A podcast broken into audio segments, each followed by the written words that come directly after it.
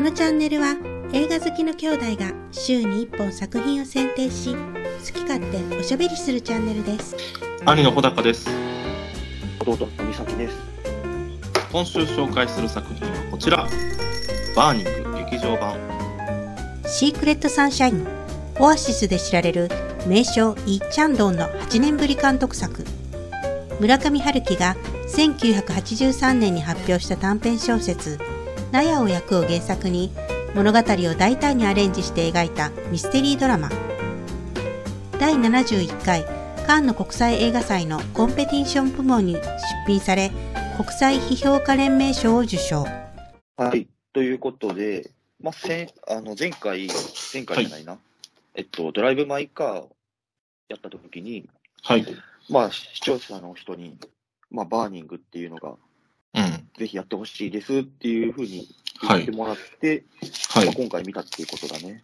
はい村上春樹原作「納屋を焼く」という短編小説で、えーっと劇場版とついているのは、えーウィキペディア情報によると NHK で95分に編集されたものを、えーしやっていたとただうんこの劇場版というのが148分、うんという、まあ、だいぶカットされてるみたいですけど、うんはい、全然違うね。うん。はい。というわけで、この劇場、あの、バーニングというのを感想、鑑賞しました。はい。はい。三崎さん、どうでしたでしょうか面白かった。けど、うん。うん。多分ドライブ・マイ・カーよりさらに人を選ぶなって思った、これは。おー。というなと。んか、うん。ある意味、この2時間半あっても、うん。大したこと起こってないといえば大したこと起こってないから、うん。この、ハマらない人にとっては、うん。結局この2時間半何やったんみたいな風にはなりそうやけど、まあね。うん。ドライブ・マイ・カーよりもさらに。うん。ただ、やっぱこれ、さすが村上春樹原作。で、多分この監督もすごいいい監督やと思うね。全然原作違うらしいから、これ。あ、俺、原原作読んだ。うん。あ読んだそうで。うん。原作も読んで。うん、あのね、まあまあ、ち違うっちゃ違う。うん。でもやっぱこのメタファーに溢れてるし、うん。こう、示唆に飛んでるから、すごい面白いと思う。うん。確かによくできてた映画やったと思うん。たださん、どうでしたう。うーん、よくできた映画やったと思う一方で、ただ、うん。うーんと、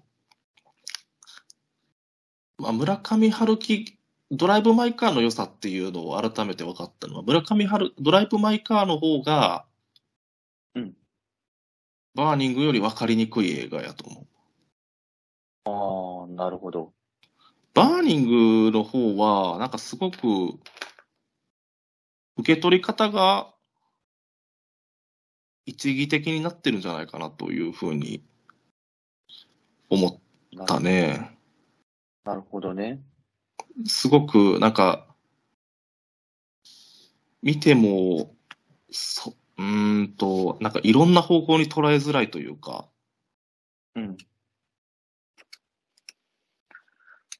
うん、なんかいうふうになるほどね。俺が感じたのは、うん。うん。バーニングの方がうん。救いがない話かなって思った。まあ、救いはないな、これは。ドライブ・マイ・カーより。うんだから、ドライブ・マイ・カーは再生の話だからな。そう、再生の話じゃん。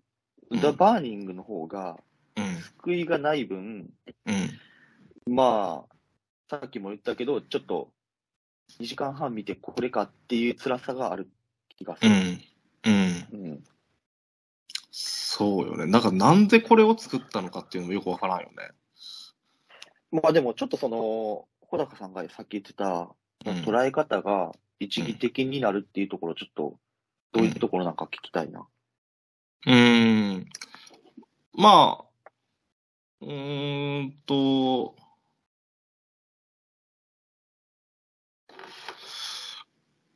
村上春樹の小説の特徴でよく言われるのが、平易な文章に難解な物語っていうのがすごくよく、まあ、一般的に評論されるときに言う話なんやけど、うん。これが難解な物語ではなかったよなとは思うわけ。なというと、その、原作の方が、うん。その、この物語で出てくるベンうん。が、このヘミを殺したのかどうかっていうのが、すごくもっと曖昧に書かれてる。なるほど。うん。でもこの映画やと、間違いなく殺してるやんと思うわけよ。おおー、うん俺、それは後でまたちょっとは話したいな。うん。で、その、村上春樹の小説の方が、もっと自由に着想できるというか、いや、そりゃ、もちろん殺してないかもしれないよ。殺してないかもしれないけど、明らかに殺してるやんっていう風なミスリードを、まあ、監督側がしてる。確かにね。うん。この映画を見ると。ミスリードなのかどうかわからないけどうん、ちょっとリードしすぎじゃないと思うけどな。だからそこうに、んなんかその、この結末やと殺したいう風にしか思えないし、うん。で、いろいろ、まあその、メタファーに溢れてるというか、そういうのが出てくるパントマイプとか、ここにみかんがあると思わないでみかんがないことを忘れたらいい。うんとかさ、うんで基本的にこの話って、もうなんかストーリーとして大事なところってもうほぼ決まってる。だから2回目は見てないねんけど、うん。大事なところが、その、あそこの、いきなり行って、まあパントマイムのところと、いきなり行って、ベンとヘミが、あの、主人公の家に行って、あそこ喋るところとか、うん。大事なとこだね。うん。基本的にそこやん。うん。で、そこで、例えば、えーっと、ベンが言う、役立たずかどうかを判断しない、ただ受け入れる、焼かれるのを待っていると。雨が降るのと同じ。雨が降る、川が溢れる、洪水になって人が咲かされる、善悪はない。自然の道徳と同時存在、僕もここにも、僕はここにもあそこにもいると。うんなんていうんやろう。すごくこのベンという人物が、うーんと、ただの異常殺人鬼にしか見えないというか、そこに、なんていうんやろう、そこのただの快楽主義者でしかない、いうふうに見え、思えた。なるほど。うん。で、その、快楽主義者でしかなかったら、うーんと、それ以上の興味はないというか、俺にとって。ああ、うん。一番そういうものなんだなって。うん。一番この作品の中で、まあ、分かりにくい人物がベンやと思ったわけよ。俺にとってはね。うん。うん。分かりにくいと思ったから、もう一回その場面を見、いろいろセリフとかを見て、あれやったけど、ただ、もう一回見返したとしても、このベンという人物が、ただ、快楽を求めてやっているようにしか見えない、俺には。勝った。なるほど。うん。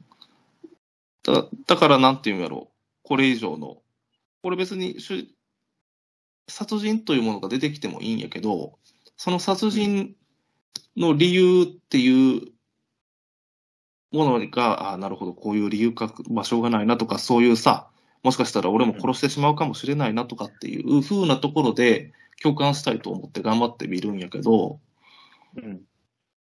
それにしてもこの弁を、うん、そういう風にしか思えなかったので、うん映画としてはよくできてるけど、うん。す別に楽しめなかったかなっていう感じかな。なるほどね。うん、まあ、やっぱり、その、小田さんが言うように、うその、快楽主義的なところん、うん、で、うん趣味としてね、弁うがん、殺してるっていう線は、うんやっぱ俺も多いな、大きいなと思うけど、うん、もう一個俺が考えたのは、うん、ベンは、うん、その自分の感情を確認するために殺してんじゃないのかなと思って、ほい。あのー二人で、えーうんじゃあ帰ってきた時に焼肉屋さん、えんーっと、韓国料理屋さん行って、うん。ベンが言ってたのが、あれは自よかっ分た。の感情が、うんその、悲し、本当に悲しんでるかどうかわからないと。うん。涙を流が出てきたら涙を流したことがないっていうことね。なるほど。うそう、ん。できたわけよ。うんうんだから、うんだいたい2ヶ月に1回ぐらいのペースで、うん。女の子と仲良くなります。うん。仲良くなった女の子を殺して悲しくないのかどうなのかっていうのを確認してるんじゃないのかなと思って。なるほどね。うん。うん。なるほど。ままあ、それにしても、サイコパスだけどね。あ、サイコパスやな。うん。うん。ただ、殺すのを楽しんでるっていうよりかは、感情を確認してるんじゃないのかなと思った。なるほど。うん。あとは、そうよね。で、その、ベン、あの、あの家にいて、ジョンスの家に行って、さっきの、役立たず、えーっと、それは、役立たずかどうかは判断しないと。その、うんビニールハウスがね。うんた、だ、受け入れる、焼かれるのを待ってると。雨が降るのと同じ、雨が降る。だまあ、言ったらこれはだから、ヘミは、まあ、死にたいと思っていた。うんだということやと思思って、でもその後に、ジョンスは、僕はヘミを愛してるんだと、畜生って言って、言うんよね。そのセリフを挟んでくるわけよ。こ言ってたこここんなセリフ原作に全然ないんやんか、全然別にね。えー、うん。すごい膨らませてんだけど。うん。だから、なんて言うんやろな。まあ、自分勝手よね。 そういう、ばっこんな言葉で言ってしまったらすごく安直になってしまうけど、そのセリフを挟んで、うんそれでもなお殺すと、うんいうことになるわけやから、うん。うん。まあ、なんて言うんやろ。その殺す方に全く共感ができないかな。なるほどね。うんできる限りこういう作品って殺す方に共感できた方が別になんていうんやろだって殺す人を殺すってどどう考えても良くないことやからさ善悪はないって言ったってまあ普通の人間からしたらやっぱり悪やし普通っていう言葉がちょっとあんまり適切かどうかではないから多数決取った時に悪だと考える人が多数派やと思うから。うん。その悪だと考える人でも、人を殺してしまうっていうのはこういうことなのかっていうところに行けたら一番いいけど、まあ、うん。美咲の言うような理由があったのかとしても、よくわかんない。まあ、なんていうんやろう。楽しむのが難しいかなとは思ったかな。なるほどね。うん。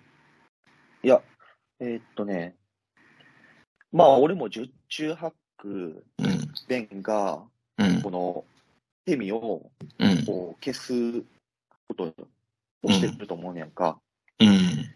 ただ、ちょっとまた、残りの1割ぐらいか、こういうこと考えられるんじゃないのかなって思ってたのが、うん。まあ、その、関わってるかもしれないけど、うん。なんか直接殺すとかはしてないんじゃないのかなと思って、うん。で、その具体的な根拠はないねんけうど、ヘん。ミは、えっとね、猫がヘミのメタファーやと思って、うん。うん。猫をヘミは飼ってましたと。うん。ただ、作中に現れるのって、うんヘ。ミが消えてからやねんな。聞いてくれるな。うん。で、ヘミの部屋がうん綺麗に片付いててん、片付いてた。で、まずそもそも、それをするのって、弁はしするかと思って、俺は。うん。するならヘミが片付けるやろうと思ってん。うん。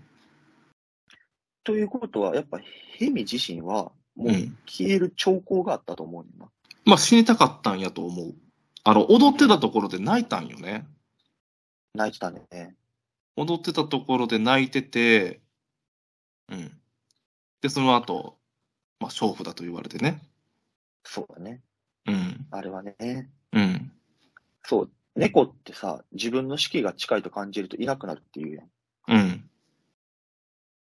ていうのが、あの、メタファーかなと思って、うん。つまりまあ理由は、まあちょっとよくわからんけど、まあカーダムさんとか言ってるし、よくわからんけど、うん。ヘミの意思で消えたんじゃないのかなって思っちゃった。うん。いや、そうなんよ。それで、うん。でも、いやいや、それは、だからさっきの言った、うんヘミの石で、じゃあ、まあ、消えた、うーん、消えたね。ああ、そう、あんまりこの殺したっていうんじゃなくて、うん、消えたっていう、うん、じ事実として分かってるのはそれだけだから。うん。で、ベンが何かしらしてる気はすると思う。だって腕時計持ってんねんもん。そうなんよ。そう。腕時計持ってるっていう、その描写、もう別にそれ原作にもないし、そんなのこと。うん。なんやったら、原作の一番の中愛っていうのは、ベンの方が主人公に、そういえばあの、そのヘミと連絡取れますか ?1 ヶ月ぐらい連絡が取れないんですって、その、そベンの方から聞いてくるのよ。ええあーみたいな。そうなんや。うん。そう、全然違うんよ。うんうんうん。んで、まあ、なんか、そ、そこで終わるんよ。あ、そうなんや。村上春樹っぽい な。あーすごく、なんとでも取れるんよ。うん、そっちの方がね、殺したかもしれないし、殺しても。でも、こっちの方がすごく、ま、僕、十中八個殺してるという。うん。そのあ後あ、さ、うん。うん。その後、だから、化粧、化粧箱があってさ、うんで、化粧箱でもう次の出てきた女の子に化粧をする、して、その次に、もう殺されるシーンに移るわけやけどさ、うん。するね。うん。で、料理のシーンで、料理は好きだと。うん何でも自分の思い通りにできるから。で僕は自分の作ったものを自分でた食べる。神への供え物として、うん何それみたいな。メタファーだねみたいな。うん殺しとるやないかみたい な。殺してるとしか見えないよもん。うん。そうそうそう取れるよな。うんそう、そういうふうになんか、もっと別のふうに膨らませて、そっちの、そっちなのかな、こっちなのかなって、いや、俺はこう思う、こう思うっていう、会話が盛り上がる映画ではないと思うよね。うん。うん。俺にとってはなんか、まあ、おこれは俺の、俺の意見でしかないのかもしれんけど、でも、これは、十中八九っていう言葉通り、10人中9人はそう思うと思うよね。うん。かなという感じですね。あれは、あのー、井戸の話はどう思っ井戸の話をどう思うか。たあれ、あれも、うん。その、ケミはその話をしてたけど、うん。まあ、まずその話を覚えてる人いなくて、うん井戸があるってうん覚えてた人なんてさ、うんお母さんしかおらんねん。お母さんしかおらんな。みんなそんなものなかったっていうね。うん。うん。あれって、うん。これもだからなんかのメタファーやと思うねん。うん。で、まあ、やっぱ、その、お母さんも、うまあん。カードの借金を持ってたと。うん。だから、何かの問題のメタファーやと思うねんけど、うん。ね、井戸っていうのが。うん。みかんと一緒やわな、パントマイムの。なんのその話だろ、そ多うな分。ここにみかんがあると思わないで、みかんがないことを忘れたらいい。うん。まあそう、ヘビの話って全体的にパントマイムやねんな、うん。通ずるのが。っうん。ていうのを思ったり、あと、窓から見えるタワーね。うん。あれ確かに絶対なんかのメタファーやと思うねん。うん。でもちょっとなんなんやろなってずっと考えてんねんけど、わからへんねんな。ずーっと考えてるけど、わからへん。わからへんけど、うん。この監督がその、ウィキペディア見て言ってたのが、うん。この映画は、うん。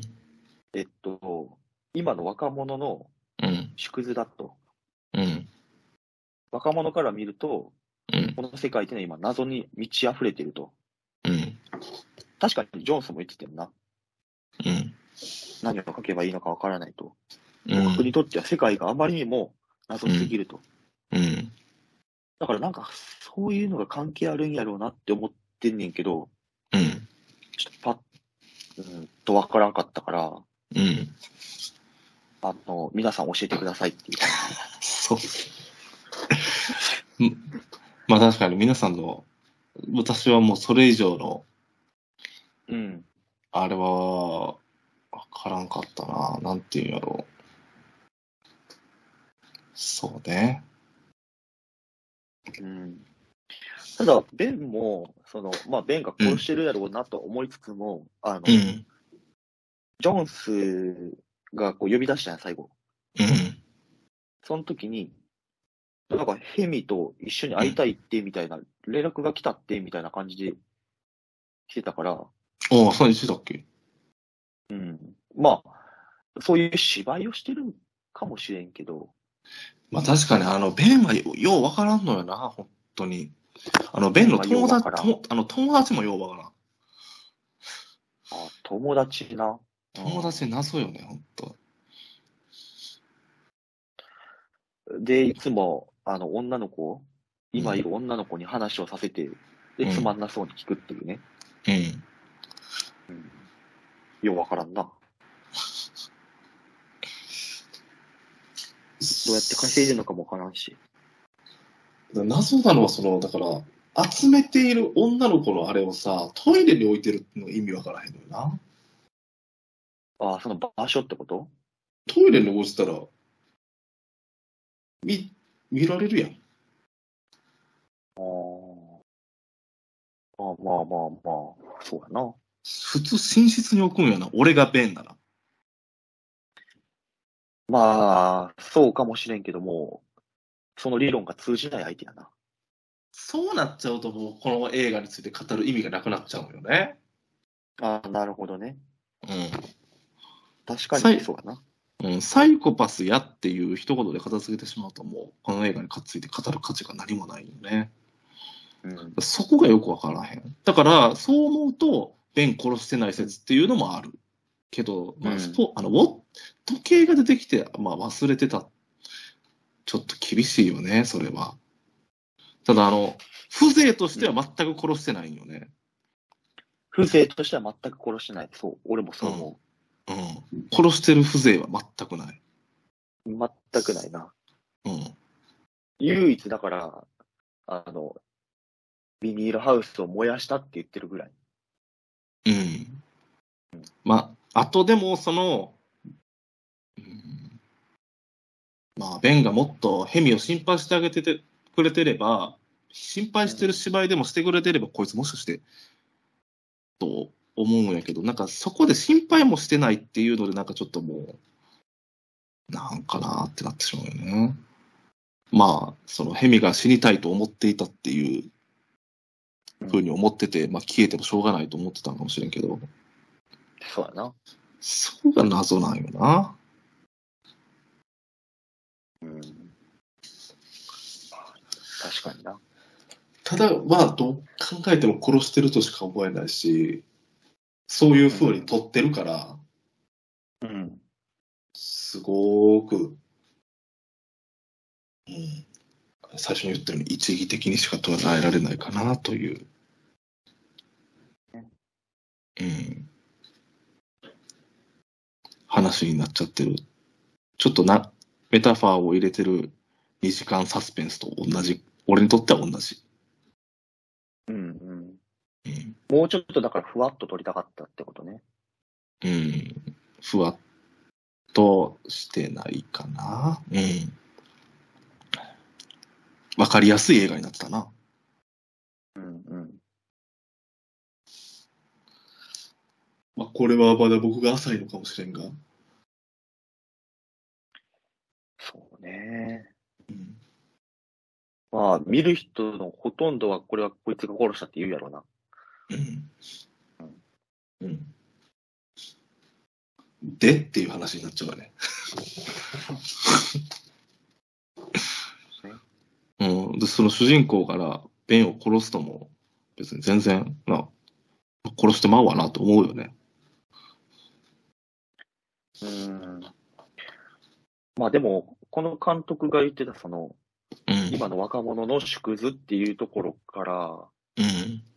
何がじゃあ問題なんやろな、今って。その格差かなっうん。単純に言うと、て言ったけど、うん。うん。まあ確かに、そうやな。なん、なんで、ああいつはあんなに、もうん。う、7個上であんなにバブリーに暮らしてんのってなるよな。うんそう、こそんなに興味ないけどな、なんか家族との食事のシーンで見ると、こいつの嫁が金持ちなんちゃうのって単純に思ったけどな、俺は。あ、なるほどね。うん、そう思うと全然つまんない話になっちゃうよね、俺の想像通りやと。それはつまんないな。それはつな。つまんないやろ。つまんないけど、なんかそ、そういう風に見えちゃったななるほどね。うん。すごく僕の想像力が乏しくてつまんなくしてるのかもしれんけど。なんか逆に、あれちゃう、うん遊びと仕事の境目がないって言ってたから、うん。もし仮にその2ヶ月に一度女の子と仲良くなって、うん。まあ、消してるとすると、それが仕事になってるかもしれんな。ああ。まあ、めっちゃ簡単に言うと、例えば、うん。臓器を売るとかさ。うーん。まあ、その、弁の、をうん、立場を弁護するとしたら、その、さっき言った、その役立たずかどうか判断して、ただ受け入れる、焼かれるのを待ってるっていうことであれば、自殺願望があって、その人が来たから、もう、殺すと。だから、うん。死にたい人だけ殺すと。うん。うん。全そこに善悪はなくって、ただまあ受け入れるだけやと。いうことで、まあなんていうんやろう、安楽死的な立場であるっていうのが、まあ一つ、まあ、弁を弁護できるところかなと思うんやけど、うんただ、でもその後に、やっぱりさっき言ったように、僕はヘミを愛してるんだ、畜生っていうのを聞いちゃってるんよね。それを聞いてなけりゃ、僕は弁をもうちょっと弁護してもよかったんやけど、そのセリフを入れてくるから、うんどうしても俺が弁護弁護できないんよね。あーただ死にたいと愛され思、うん、うん。ただ死にたいと思っていて、それを殺す。そこまではいいわ。もう。うんうんうん。そこまではいいけど、そのセリフを聞いて殺さんといてほしいなって思う。なるほどね。うん、で、そのセリフを言って、もし殺,、まあ、殺してるっていう前提で話すけど、その後に、そのカフェで別の女の子が来た時に、あなたを一番信頼できる人と言ってましたよ、嫉妬するほどに。って言って殺してるから、全く弁に対して俺が弁護ができないんよ。うん殺してるという前提で話をすると。うん。うん。うん死にたいと思ってたとしても、その主人公の男の子の元に行かせるのかどうか、それもさ、娼婦と一緒だとかっていうのはさ、それは愛しているからやん。ヘミを。そうかな。うんあれは嫉妬心やな、もう確実に。そう。それで、ヘミが傷ついて、もう誰もしん、誰にも愛されてないと思ったとしても、愛してくれてるんよ。うんだから、全く、弁が嫌いになってしまうよね。それで。そうだね。うん。というような感想ですかね、僕としては。いや、まあ、そう思うよな、確かに。いや、でも面白かったな。うん。面白い。いや、そういう、そういうふうに話すことができるのがね。ああ。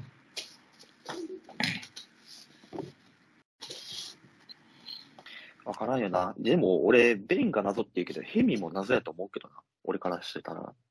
ああ、そう。うん。なんかその、ジョンスに近づいてきた時に言ってたけどさ、うん。結局、ジョンスのことをしうんすごく信頼できるしっていう話もしてるけど、うん。私のことブスだって言ったの覚えてるとかってさ、そうやな。なんかやっぱそういうふうに聞くと、うん。なんか復讐しに来たんかなともちょっと思っちゃうし、うん。この一連丸々含めて。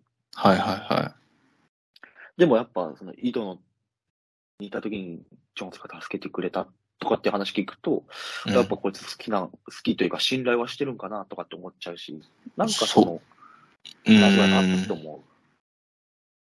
まあでもその、顔を見ると、ヘビの、その、うん覚えてないのっていう顔を見ると、どう見ても悲しそうな顔してるよ。ああ、そうかもね。どう見ても悲しそうな顔をして、踊った後に泣くもん。うんだからやっぱりそういう風な、あうのん、単純な話にしか思われへんけどな、俺は。なるほどね。あの踊りはリトルハンガーからグレートハンガーだったな。うん。ああ、そう。いや、とそうか思ったけどな。リトルハンガーか、そうか、そうか。でもあの、ヘミ役の人、うん。新人らしいけどさ、オーディションの。芝居めっちゃうまいよな。芝居うまいよな、めちゃくちゃ。